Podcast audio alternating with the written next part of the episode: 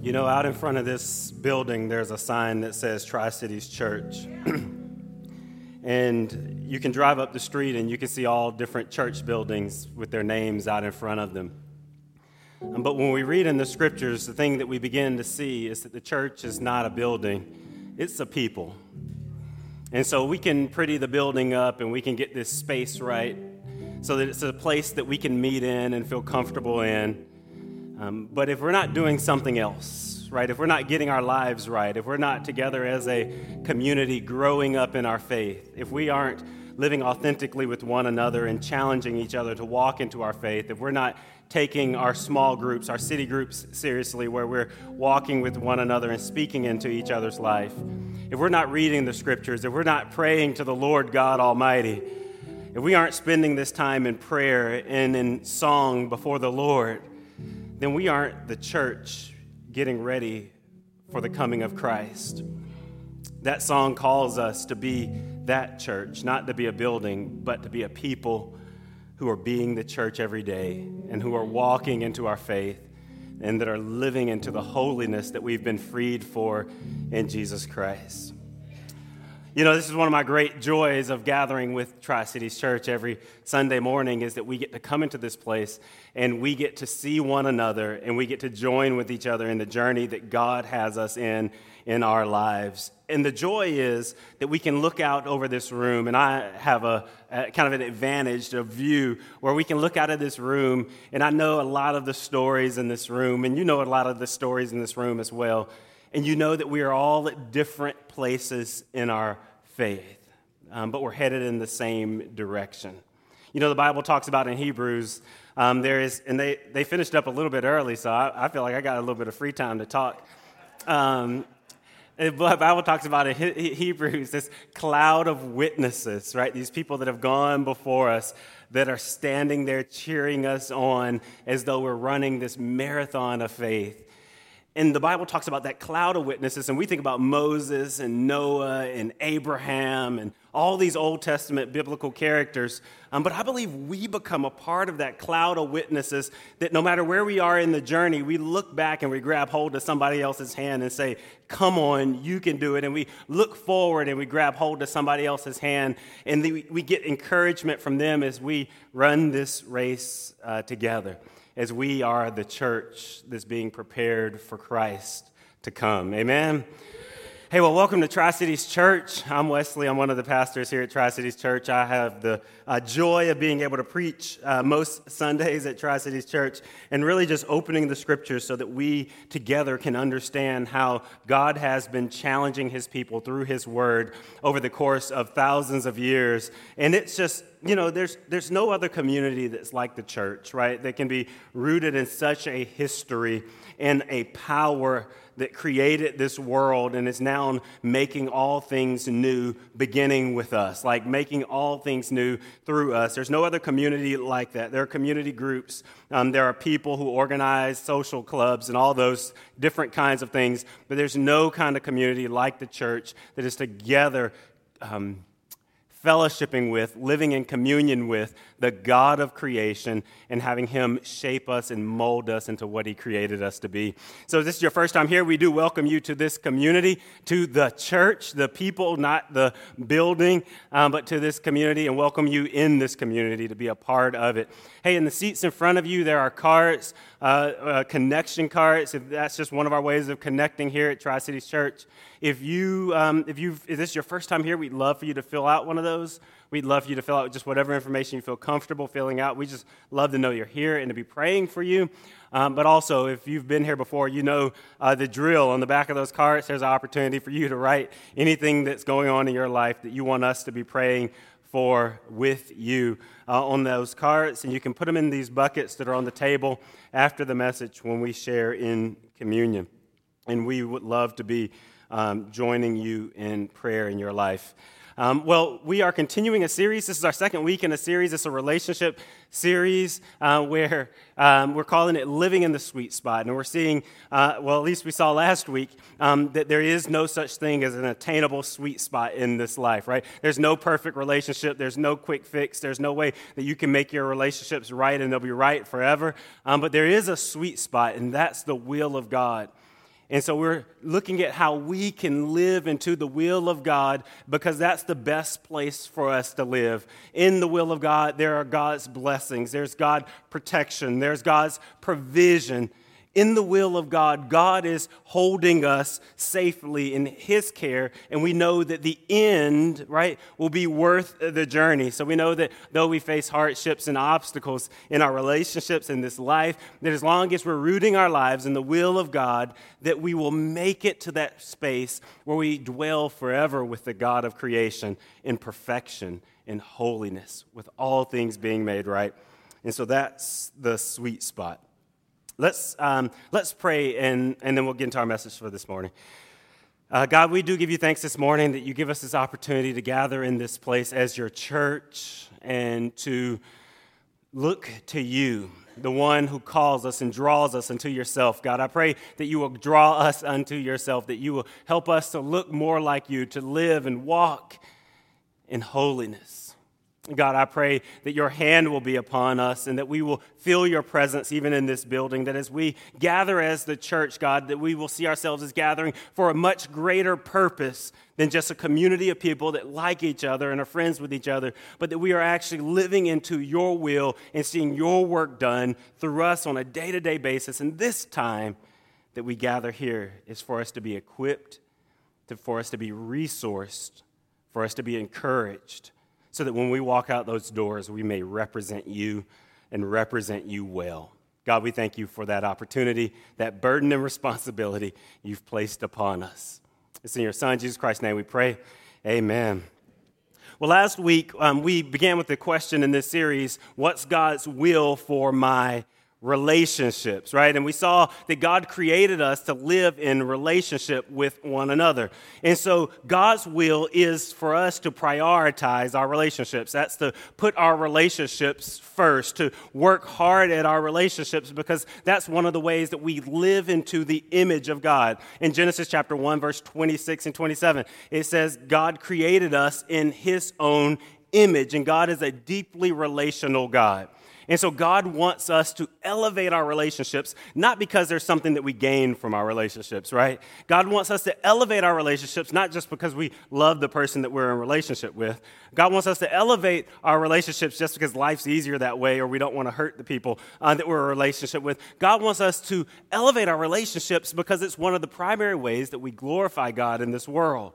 And we saw that how oftentimes in our society, at least this is the way the world teaches us, right? This is what happens, right? Our relationships become uh, something that add value to our own lives, and we seek relationships that add value to our own lives. So whether it's marriage, and maybe you've been through this with the dating experience, and you go, nah, not her, nah, not, not her, nah, not him, not, not. You know, I mean, you, you go on a couple of dates, and you find out that it just can't work, and you can't see yourself being with that person for the rest of your life. You're just kind of testing out the waters to see if that person will work or not. And then you find out what works, what doesn't, and then hopefully, or then maybe you settle down with a person after a course of time that you feel like you could spend the rest of your life with.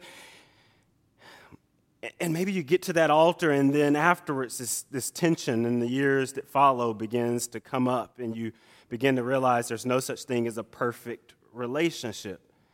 Uh, but oftentimes, what, what ends up happening is we treat our relationships as though they're disposable and we'll jump from one to another, whether that's marriage or whether it's friendship or even in the workplace. Sometimes, when we have tension in the workplace with a coworker, we'll begin looking for a new job just because we can't stand going to work and looking at Bob or looking at whoever that you work with that sits in the cubicle across from you. Um, because relationships create all kinds of tension, and when they, we experience that tension, we want to get out of them. But what God shows us in the scriptures from the very beginning is that God created us to prioritize our relationships. We glorify Him when we do that. We can't afford to treat our relationships as disposable because when we do that, we're rejecting God's will for our relationships. Now, this morning, I want us to look at a much broader question than what's God's will for my relationships, and that's what's God's will for my life, right? What's God's will for my life. Because here's the thing the Bible teaches us that God has a will for every human's life. And that that will of God is common for all of us. And here's what God does. Um, and I think this is so important for us to see um, because because it's difficult for us to think the way God thinks. Oftentimes in our lives, we silo our lives into different categories, right? So we have this finance category over here where this is my finance, this is my budget, my spending, that kind of thing. Uh, and then maybe we have a relationship category over here, and these are my relationships. Uh, these are the people that I like. These are the people I roll with. This is the person I'm married with, that, that kind of stuff. Uh, and then maybe we have a, this work category where this is my job, like this is what I have to do to make money. Uh, and, and then maybe, maybe there's a church category there's these different categories. Church category, this is what God has called me to do, to be a part of a church. My mama told me I needed to go to church if I wanted God to bless me, and so I go to church. And so we, we end up siloing our lives off, right? We, we end up breaking our lives up into different categories uh, that, that don't interact with one another. So what I do in my relationships may not be informed by my faith, but it's rather informed by what I believe makes for a healthy relationship. And what I do at work may not be informed by the way I handle my relationships, or what I do at home may may be totally different than what I do at work. And, and we end up being uh, different people in different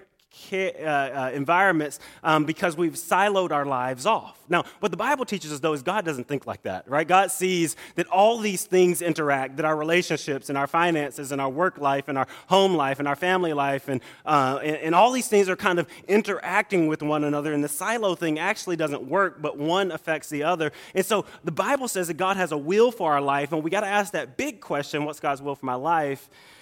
In order to fully understand God's will for your relationships. And so, if we refuse to silo our lives off, we have to look at God's will for our lives. Now, the Bible teaches us this that God's will for every human being is that we respond to Jesus and become more like him. God's will for every single human being is that we respond to Jesus and we become more like him.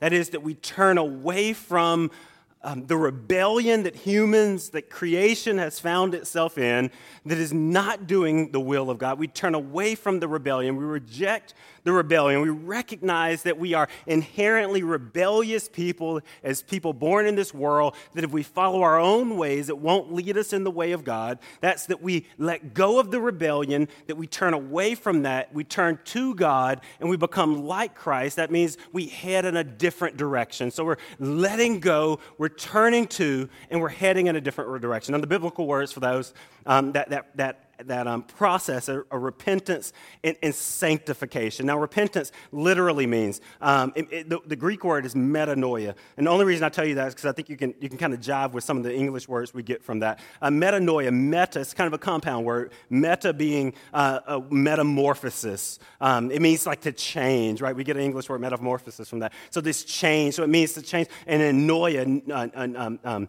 kind of knowledge comes, gnosis, uh, knowledge comes from that word. So it's this um, um, not, not a change of knowledge, but a, really a change of mind, right? A, a, change in the way that we're thinking. And so, this word uh, repentance is this change in the way that we're thinking about life, right? It's this turning away from a thought pattern that has ruled and dominated human beings for generation upon generation. It's the thought pattern of Adam and Eve, right? That there's a better way than God's way. And all of us are ruled by that thought pattern. And repentance is this change of mind that's saying that, all right, I'm not going to fall into that thought pattern pattern because I've seen the way that it's played out in history, right? With brokenness and pain and hardship and struggle. And, and I'm going to let go of that by the power of God. And I'm going to turn and I'm going to be sanctified. I'm going to head in a different direction. Now, the word sanctified, I don't, I don't really know the Greek word that well. At least I can't pronounce it off the top of my head. Um, but but it's a compound word as well. And the first half of it is, is hagios, which is the uh, Greek word for saints, right? Um, so it's this, uh, like the Bible calls, when, it, when Paul writes letters in the Bible to the New, the New Testament church, he calls them the saints, right? Um, those who are, who are holy, the God's holy people. Right? He's not oh man, I'm getting off track. But he's not calling them saints because they've somehow gotten right. He's calling them saints because they've been purified by Jesus, right? They've been made holy by Jesus' death on the cross. So, um, so this word sanctification, it means to be kind of set aside for God's holy purposes. And so, what we're seeing is that God has called us to repent, to let go of, to begin thinking differently, to let go of those thought patterns that ruled Adam and Eve, and every human being since, right, to let go of that and to head in this different direction and be set apart for God's holy purposes. God's will for every human being is that we respond to Jesus, repent, and that we're sanctified, that we become like him.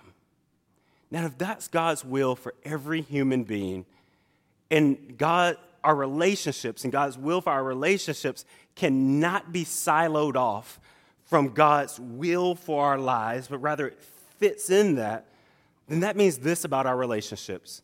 It means that our relationships become tools that God uses to build or to develop Christ like character in us.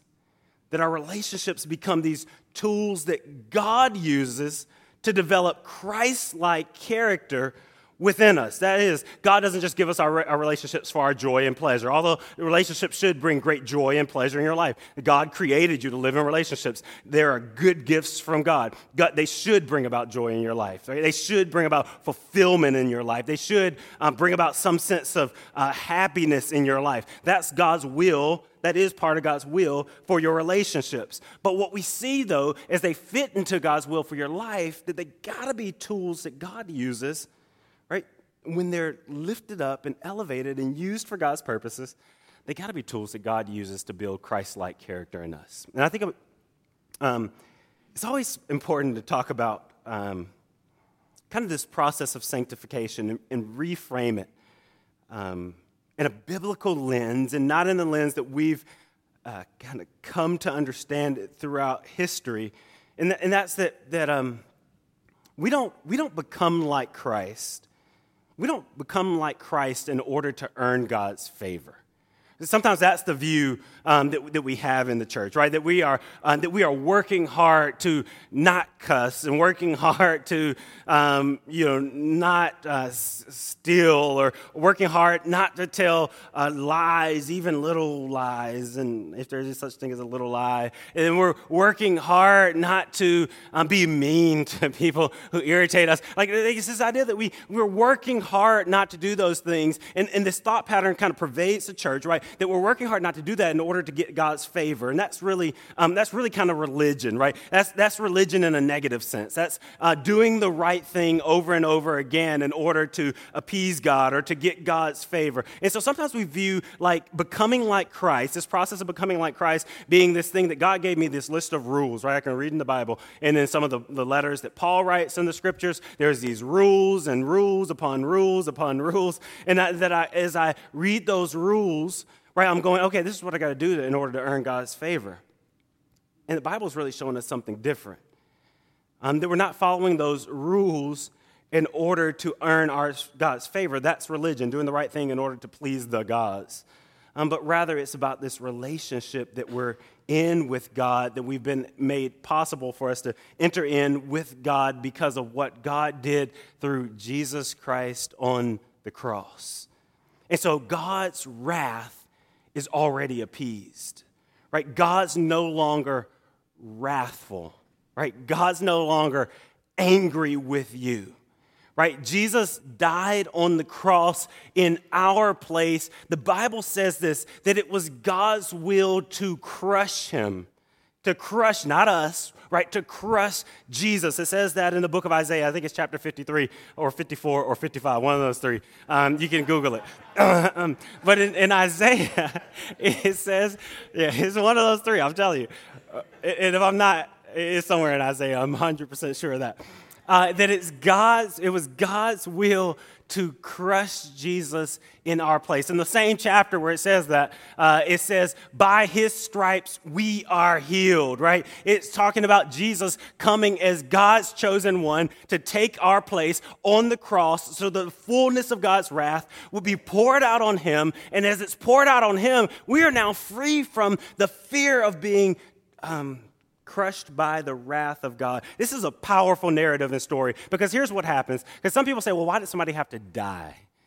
Because of sin. Like, why, why was that necessary? Like, why, did, why couldn't have God just gone, like, if he's God, why couldn't God have gone, well, like humans have been living in rebellion since Adam, and it's just about time I let that thing go. like, like, I mean, nobody has to die because of this. Like, it's just about time I let that thing go.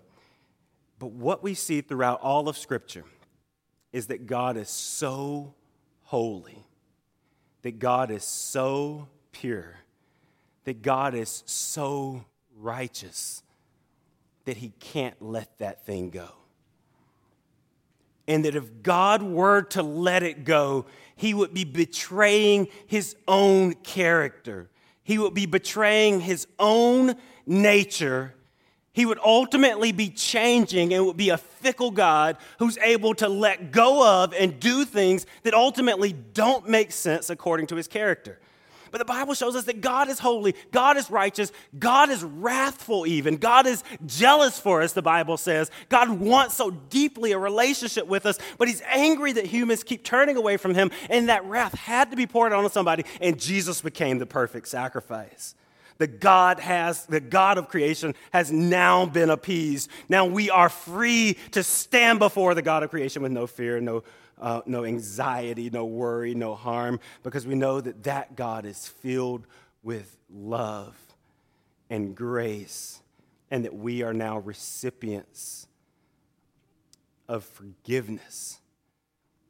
And He has, as the Bible says, separated our sins as far as the east is from the west. Right? So God has fully forgiven us. And here's what's so important for us to see is that God is using our relationships as a tool to develop Christ like character in us. We're not doing that to earn God's favor. Like, we're not working hard to be like Christ to earn God's favor, but rather, Christ is developing, um, we are becoming more like Christ um, we're becoming more like Christ because we recognize that ultimate joy and pleasure can only be found in a relationship with Him. Right? We're recognizing that this ultimate joy, this ultimate pleasure, can only be found in a relationship with Him. So it isn't repent to get in God's graces, but it's repent because I recognize that my joy as a human being is only fully found in Jesus Christ. Look at, um, I, I, came across this quote this week um, by Tim Keller. Listen to what he says because he's talking about repentance, but he's talking about it through a different lens than we sometimes think about it as his lens of doing the right thing because God says so. Listen to what he says. He says, Consider how the gospel affects and transforms the act of repentance. In religion, that is that, that, you know, that practice of doing the same thing over and over again in order to get in God's uh, graces. The purpose of repentance is basically to keep God happy so that He will continue to bless you and answer your prayers.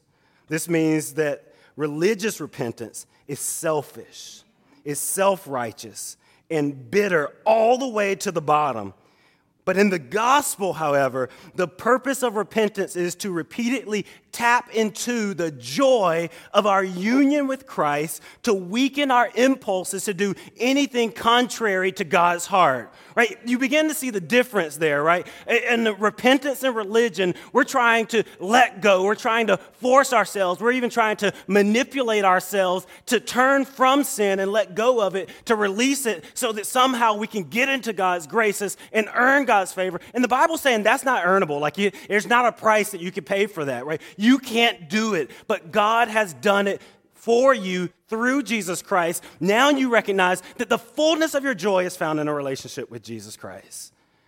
And so you're not repenting bitterly, going, man, why do I have, man, why doesn't God want me to have fun, right? Or why can't, but they get to, you know I mean? We're not doing it bitterly, like turning away from sin, but we're doing it with great joy, recognizing that together as a church, we are being connected with the God of creation. And I'll, I'll be honest, I'll be the first one to say sometimes I lose sight of that. Like in the routine, right? In the religion, right? The doing the same things religiously, the over and over again, the repetition. I lose sight of the fact that when we stand here on Sunday mornings and we sing songs, that we are together singing to the God of creation. Like we're not just, we're not just we're not just practicing, we're not just a choir practicing songs, y'all.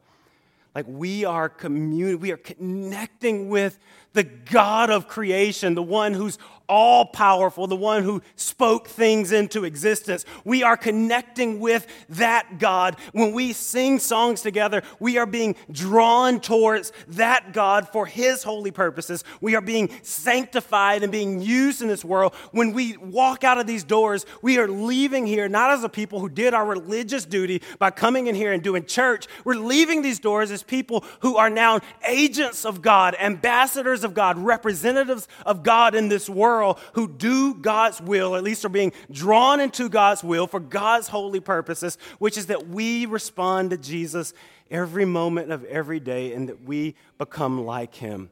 And our relationships then become tools that God uses to develop Christ like character in us.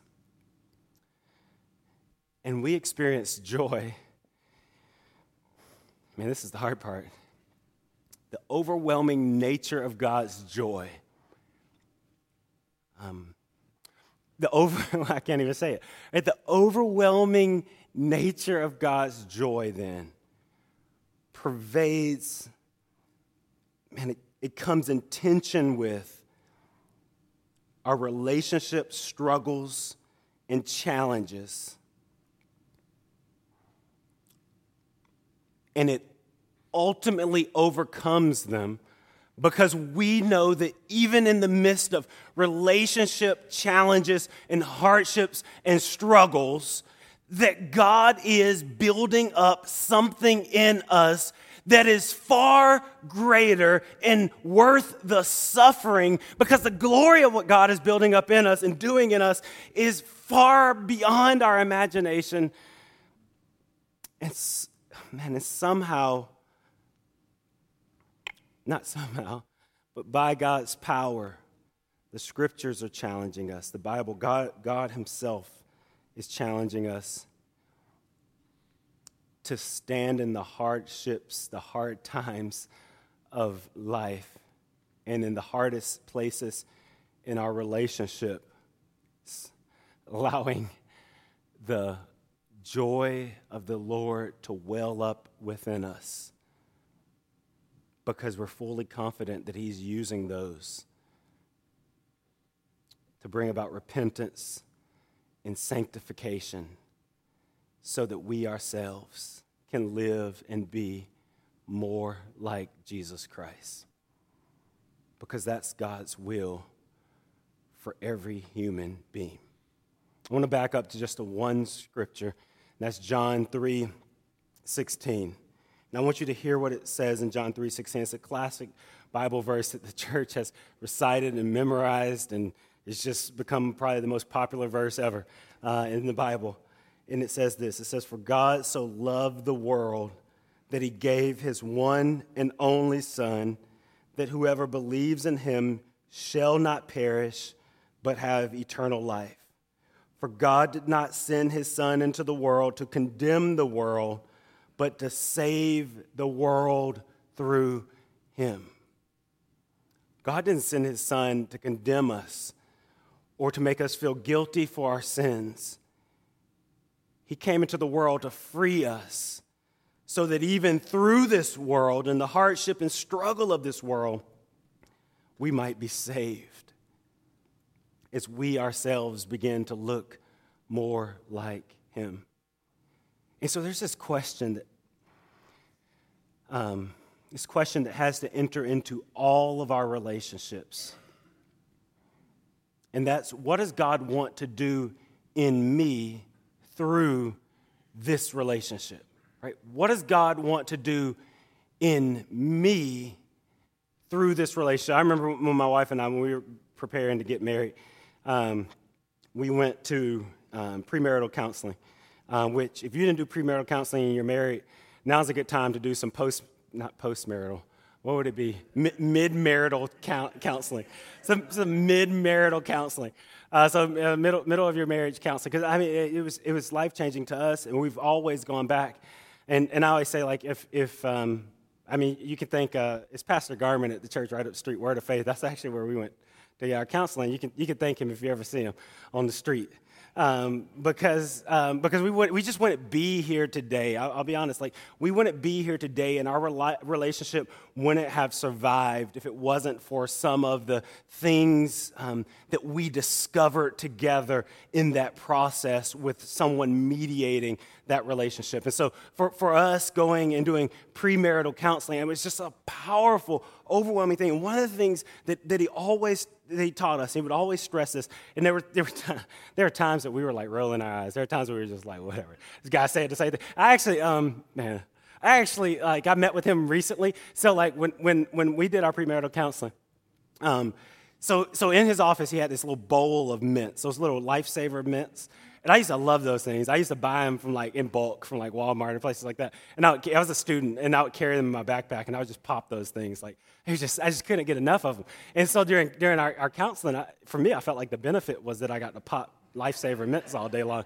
And so I'm there, and I'm just popping one after another, one after another, one after another. And so I met with him actually just recently, like within the year, and we were we were up there, we were just sitting down, and he still had that same bowl. Hopefully the mints had kind of been recycled, but he's still buying the mints. And I'm sitting there popping them, and I'm like, I'm going through like all, because he, he really influenced my life in a number of ways. Uh, and, and, I'm going through all, I'm eating his mints, and I'm going, I'm thanking him not just for his mints, but also for the ways that, that, he, that he influenced my life. Now, where was I going with that story? Oh, yeah, yeah, he told me something. He told me something that, that I'll never forget. All right, so he told me something that I'll never forget. Um, he told me he told me this right. When you face um, challenges in your relationships, oftentimes our go-to is to to fix the other person. Right? It's their fault. It's what can they do better. And our hope then becomes, and this works for any relationship, our hope then becomes that they will change, that they will get their act together so that our relationship may be made right. And, and then we can just kind of get on with life together, right? Um, and that becomes our hope. But what he said was, you can't change anyone else. You can't will for them to change. You can't pray hard enough for them to change. Only God can change them. But what you do have control over is your own self. And you can change yourself. And so, the very first question that you ask in your relationships when you're facing struggle or strife or hardship or tension is what does God want to do in my relationship? And I think that's the question that we have to ask in order to live in the sweet spot that God created us to live in. And that's what does God want to do in me through my relationships? Because the Bible teaches us this that God wants to reveal Himself in us in our relationships. He wants the world and those that we are in relationship with to come to know His nature and His character, even in our relationships. Now, there's a verse that's classic for this because this is particularly true uh, in the marriage relationship. If you look at Ephesians chapter 5, there's a verse that talks about, um, it talks about marriage. Uh, Ephesians chapter 5, uh, verse, verse, um, verse 25. Listen to what it says. It says, Husbands, love your wives as Christ loved the church and gave himself up for her to make her holy, cleansing her by the washing with water through the word, right? Uh, it gets a little bit confusing there, but, but let's focus in on that first verse, right? Husbands, love your wives just as Christ loved the church and gave himself up for her. That's saying, husbands, um, be like Christ. right? Don't give up yet, right? Be like Christ in your marriage. Now, what did Christ do, right? Even when the church was rebellious, he loved us, right? Even when his people uh, kept turning away from him, he pursued them relentlessly. Even when they committed the ultimate sin by turning to other gods, he forgave them. And he even went the extra mile and said, "Yo, you know what? I'll die for you." Like, all right, so I like I'll I like I'll I'll continue to pursue you. I'll continue to pursue you. I'll continue to pursue. Then finally, he's like, "All right, I'll go give my life for you." And he never gave up. And then that verse says, "Husbands, love your wives as Christ loves the church." That is that husbands are to be. They are to be, for lack of a better way of putting it, and I guess maybe I'm looking for an easier way out of it because I'm a husband. Uh, you are to be like Christ. And I don't know that that's possible without spending some time on your knees, begging God to give you grace, give you strength, give you wisdom. There's another passage. There, it also applies to marriage, but I think this applies beyond marriage. In, in um, uh, 1 Peter uh, chapter, chapter, um, chapter 3, let me, let me get there. It talks about marriage relationships. 1 Peter um, chapter 3, verse 1. Listen to what it says. It says, Wives, in the same way, submit yourselves to your own husband, right? And, and you know, it's just nat- natural for us sometimes in our society when it says submit yourself to another person, right? It's like, oh, that's like a kind of a knee jerk reaction. Like, I'm not submitting, I don't trust him that much. Uh, submit yourselves uh, to your own husbands so that if any of them do not believe the word, they may be won over without words by the behavior of their wives, right? So it's not saying submit yourself to your husband because um, God has given him a authority to tell you everything that's right for you to do in your life. But he's saying, submit yourselves to your husband because in doing so, you begin to represent God in that relationship. And he may be, even though he may be evil, right? Or maybe like, you know, not everything you dreamed of. Um, that he may be won over, right? And that they may be won over without words by the behavior of their wives when they see uh, the purity and reverence of your life. Right, right here, this, these, these two passages, and we could go through Bible verse after Bible verse, but they're showing us that in our relationships, that even when they get challenging, that God has a greater purpose there. That God has a greater purpose in our relationships, and that they weren't just created for our pleasure and our joy, but God is making us more like Himself so that He can make Himself known, so that He can reveal Himself in our relationships. Now, I'm going to be honest, this, um, the one word that I kept thinking about this week is humility. This requires a posture of humility. Because pride is that way of thinking um, that says, well, I'm right, and I'm just going to dig my heels in because I'm doing what's right.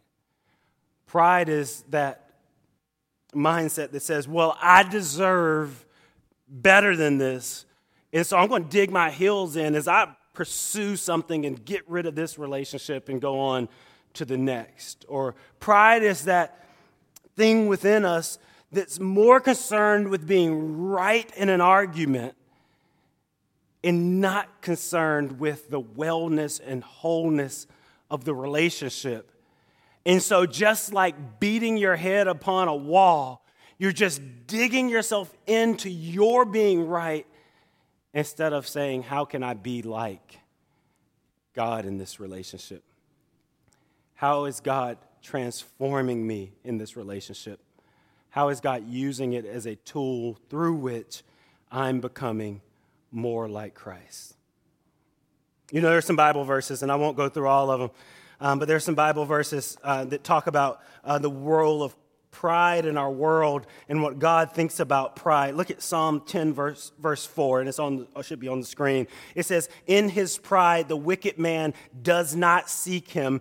In all his thoughts, there's no room for God. As long as there's pride in our lives, as long as we're digging our heels in, as long as we're convinced that we're right, as long as we're not willing to change, right, there's no room for God. Another verse in Proverbs chapter chapter 8. Listen to this, and this is kind of the voice of wisdom speaking. Proverbs likes to do that. It's a, wisdom, it's wisdom, what's called wisdom literature. Uh, and so it's the voice of wisdom, which ultimately is the voice of God. So listen to what it says in verse, verse 12. It says, um, I, wisdom, dwell together with prudence. I possess knowledge and discretion. To fear the Lord is to hate evil. I, this is wisdom speaking, I hate pride and arrogance evil behavior and perverse speech, right? So God hates pride, God hates arrogance, right? If you look over just one page in my Bible, a couple of chapters in Proverbs chapter 11, verse 2, listen to what it says. It says, When pride comes, then comes disgrace. But with humility comes wisdom. Right? And so it's showing us that God hates pride, that God's against pride because ultimately pride pushes us away from what God wants to do and digs our heels in and doing what we want to do. In James chapter 4 and 6, and actually in 1 Peter chapter 5, verse 5, it says the same thing. It says, God opposes the proud. Right? That's like, um, talk about an unequal fight, right? God opposes the pride, proud, right? That God sets himself up against those who are prideful. And so, if God's going to use our relationships as a tool through which we become more like him, we have to reject pride every time. We have to recognize pride first um, in that persistent pursuit of our own way. And we have to re- reject it and pursue the way and will of God. And I, I think there's three questions that we can ask to help us understand if we are um, embracing humility in our relationships. The first one is, and you can, you might want to write these down, and you may want to just use this as kind of a way of um, questioning yourself uh, whenever you get into that place of relationship tension. But, but the first one is, am I humble enough to hear God? Right? Am I humble enough to hear God? Because who hasn't been in a relationship or an argument with somebody and, and the person that you're arguing with is going, You're not hearing me. Nine times out of 10, if you're not hearing them, you're not hearing God either, right? You're concerned more with being right, more with getting your way, more with your voice being heard, because that pride within, and this is common to all of us, that pride is the sin that lies, um, um, that, that is active and. Um, and um, destructive in the church, but is largely ignored because we have these caricatures of pride that look like um, somebody with their chest puffed out walking around with these massive egos. And we go, always go, oh, that's not me. I don't, like, I don't struggle with pride. But, but pride is any, any time that we're not listening and we find ourselves speaking and acting more than we're listening for the voice of God, making decisions more than we are seeking advice that's pride creeping in.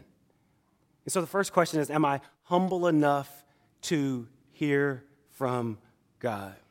Second question I think we always got to ask, and that is um, Am I humble enough to change or alter my approach?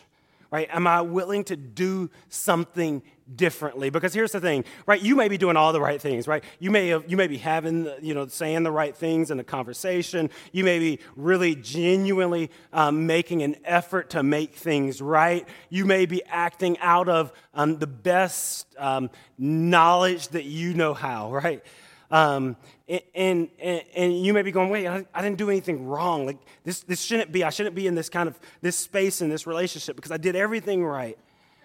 Um, but there's the question, right? Because maybe you did do everything right, but maybe God is challenging you to change your approach.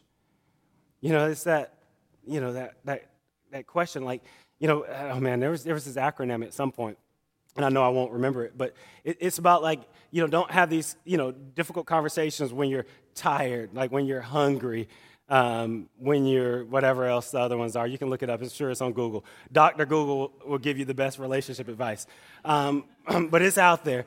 But, but it's, it's this idea of like when is, a, when is the best timing? What's the best approach? So instead of going, hey, this isn't working, like, am I humble enough to go, what, what's, my, what's my next move then? Because God values relationships created me for them. He prioritizes them, created me to live healthily in, into them. So I'm not just going to give up here, but I'm, I'm making my next move. Like I'm changing my approach. Am I humble enough to change my approach? Third thing I think is always so important for us to ask is Am I humble enough for God to mold my character? Am I humble enough for God to mold my character? Character has to do with the things we do in our relationship.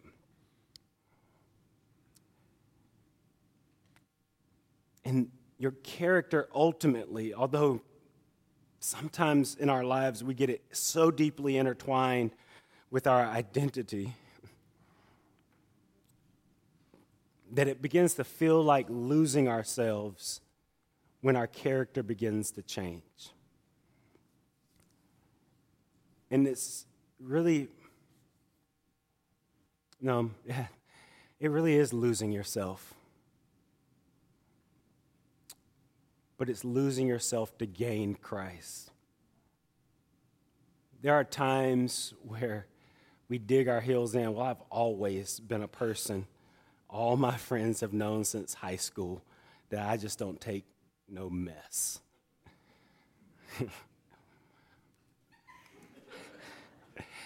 that can change. And it may feel like you're losing part of your identity.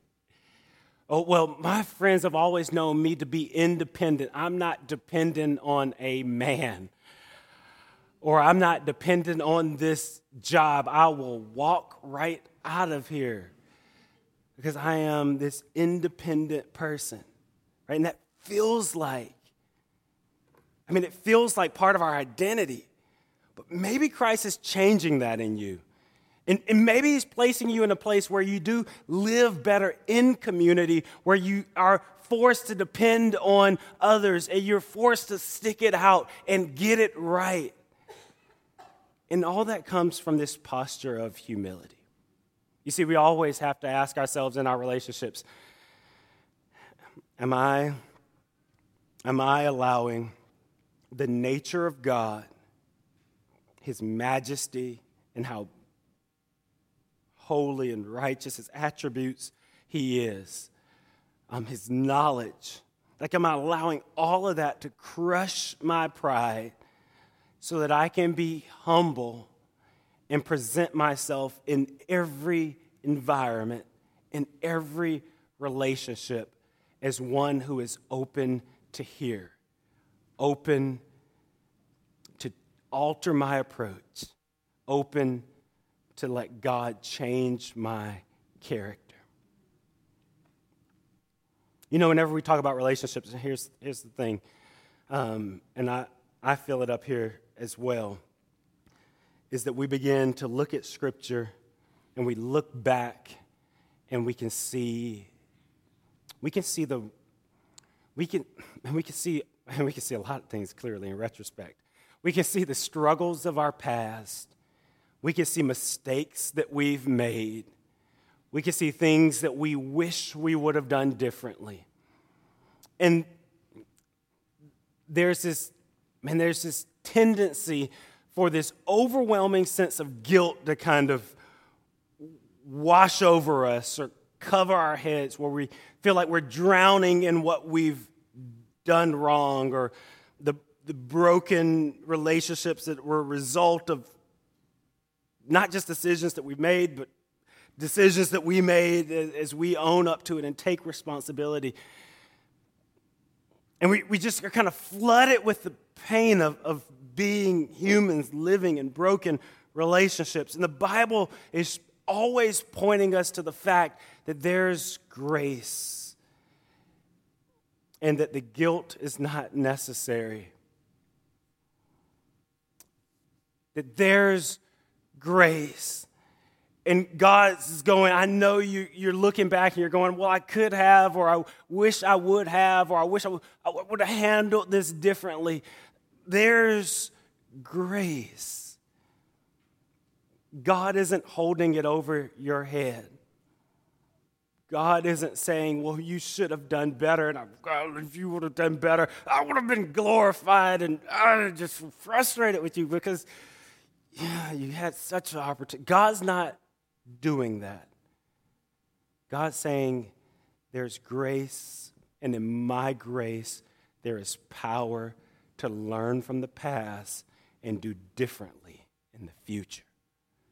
That's the power of God's grace. He's not like us, because we, I mean, you got that forgive and forget. I mean, we don't forget. Um, God forgets. That God lets it go genuinely. And He embraces us, even in our flawed selves. He grabs hold of us and walks with us into our new selves. And all that was secured on the cross. You know, this Sunday morning, like every Sunday morning, we have opportunity to come to these four tables where we're reminded of what God has done through Jesus Christ, which is the ultimate act of grace, where He stood at a moment of time and said, I know all the wrong that humans have done. I know all the wrong that humans will do. I know all the wrong that's going on in this world right now. But I'm about to die for all that so that it all could be forgiven, so that it all could be washed away so that I won't be this wrathful, angry God that's holding it over their heads, but I'll be this loving, accepting, grace filled God who's fully drawing my people into my own identity so that in the most difficult of spaces, in their relationships, where Satan is attacking them the hardest, they will be representatives of me, and that I will get the ultimate glory because I what I what because of what I do, what God does in those spaces.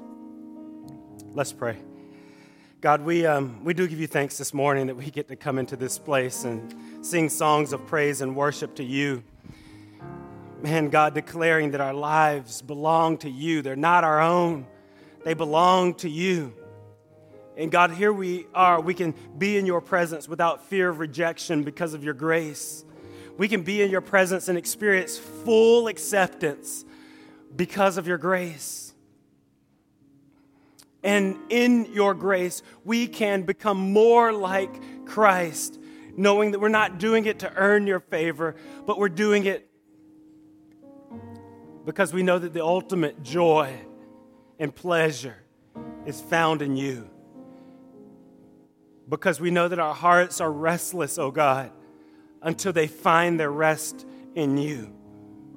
So, God, please help us to rest fully in you in this moment so that in you and through us, you can make this world new. It's in your Son, Jesus Christ's name, we pray. Amen.